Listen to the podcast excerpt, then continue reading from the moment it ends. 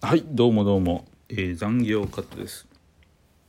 最近ね、えー残業カットの時間も増えてますけれどもまあアカデミーも近いのちょっと、まあ、映画を楽しんでいきましょう。で今回はですねまた映画の感想なんですけど、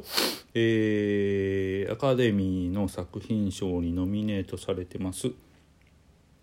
えー日本名フォード VS フェラーリ。でオリジナルはフォード、えー V フェラーリですね。うんまあ簡単に言うとル・マンの映画です。実は元にした。えーっとマット・デーモンとクリスチャン・ベール、まあ、いわゆる、えージェイソン・ボーンとバットマンが出てると。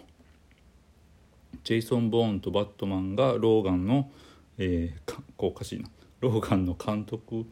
で車のレースの映画を撮ったと。でまああのー簡単に言うと少年ジャンプ的なハリウッド映画ですね、えー努力友情、えーで勝利。努力とまああのー殴り合いの友情。そして勝利と。でえーっとね車レース映画で多分アカデミーの作品賞までノミネートまで行ったのは初めてらしいです。うん。まあ、今まで車の映画って何個かありましたけど、えーまあ私が覚えてるのはマックイの「栄光のルマン」とかトム・クルーズの「デイズ・オブ・サンダー」あとスターローンの、えー、なんだっけエドルビンとかありましたけどあとあれがあったな。あのー F1 のやつ。うーん忘れてしまった。まあまあ最後日本グランプリですね。うん。で、ま、あの今回の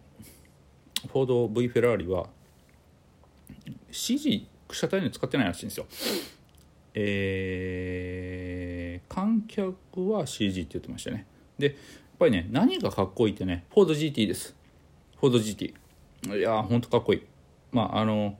劇中でフォード GT が最初に出た時いやほんとかっこいいわと思いましたね。フォード GT とかってもう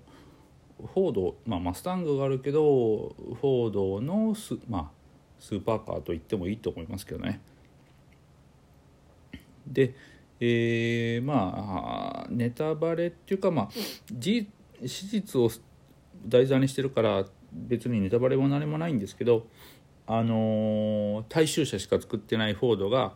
えー車をもっと若者に売るためにフェラーリを倒すと。簡単に言うとそうなんですよね。でえーマット・デーモンがシェルビーシェルビーの役です、まあ、車好きな人は、まあ、大体シェルビーって知ってると思うんですけどあの米国のスポーツカー売ってた車がいらっしゃるねでシェルビーは、えーアメリカ人で唯一ル・マン制したこの時ですよルル・マン制した人で。でもう一人の主演がケン・マイルズ。私ね、えー結構、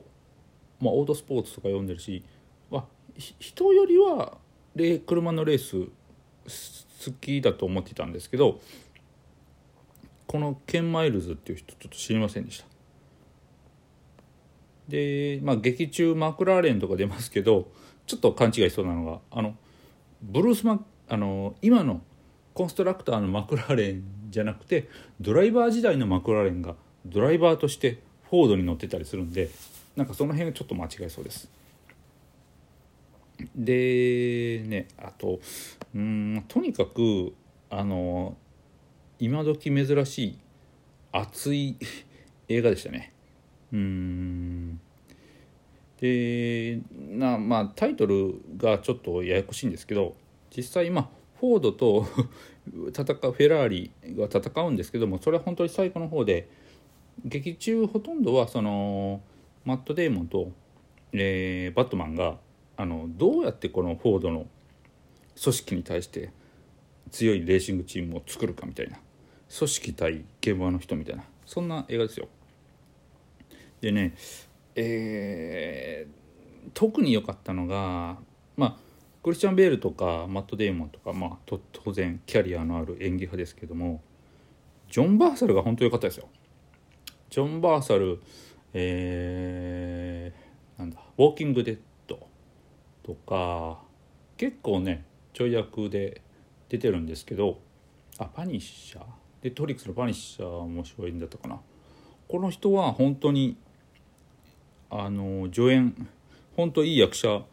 になるんじゃないかと思います。今回ねあのジョン・バーサルって結構アクション映画の悪役とか多かったけど今回はまあ組織側なんだけどマット・デーモンの方をちょっとこうチラ見しながら「俺はお前の味方なんだぜ」的な。とにかくね手に汗握る。熱い映画でしたよ。これ本当おすすめです。であの当然モータースポーツの映画なんであまあ万人受けはしないかもしれないんですけどまあこれだけ分かってればいいですよ。フォードはアメリカの大衆車メーカー。フェラーリはもうフェラーリも、まあ、イタリアの伝統なスポーツカーメーカー。まあレースのために車を売ってるようなもんですねフェラーリは。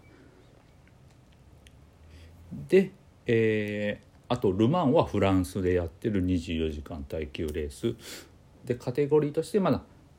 同じクラスでインディインディとインディ500この前佐藤拓磨が優勝してね。日本人たち。インディと F1 があります、まあ、それぐらい分かってればいいです。あとちょっと中で、えー、ナスカーっていう単語出てきますけどナスカーはアメリカでやってるあのまた別のカテゴリーの箱車のレース、うん、ももうちょっとかんちょっとまあ中でもっと分かりやすく言うとアメリカのレースはぐるぐるぐるぐる何百周も回ると。ヨーロッパのレースはいろんなコーナーがあってなんとなくテクニックを使ってると、まあ、これだけ押さえとけば楽しめると思いますよ。うん。これねかなり本当おすすめです。ちょっとね今回のアカデミー強敵揃いなんで作品賞は難しいかもしれないですけどえー、ぜひ取ってほしいですね。まあとりあえずジョーカーを倒してほしいですね。まあこれまだやってるんであのー、2020年最初の感動超大作はもうこのフォード VS フェラーリをおすすめします。是非劇場で大迫力のできれば IMAX シアターで見ていただきたいと思いますね。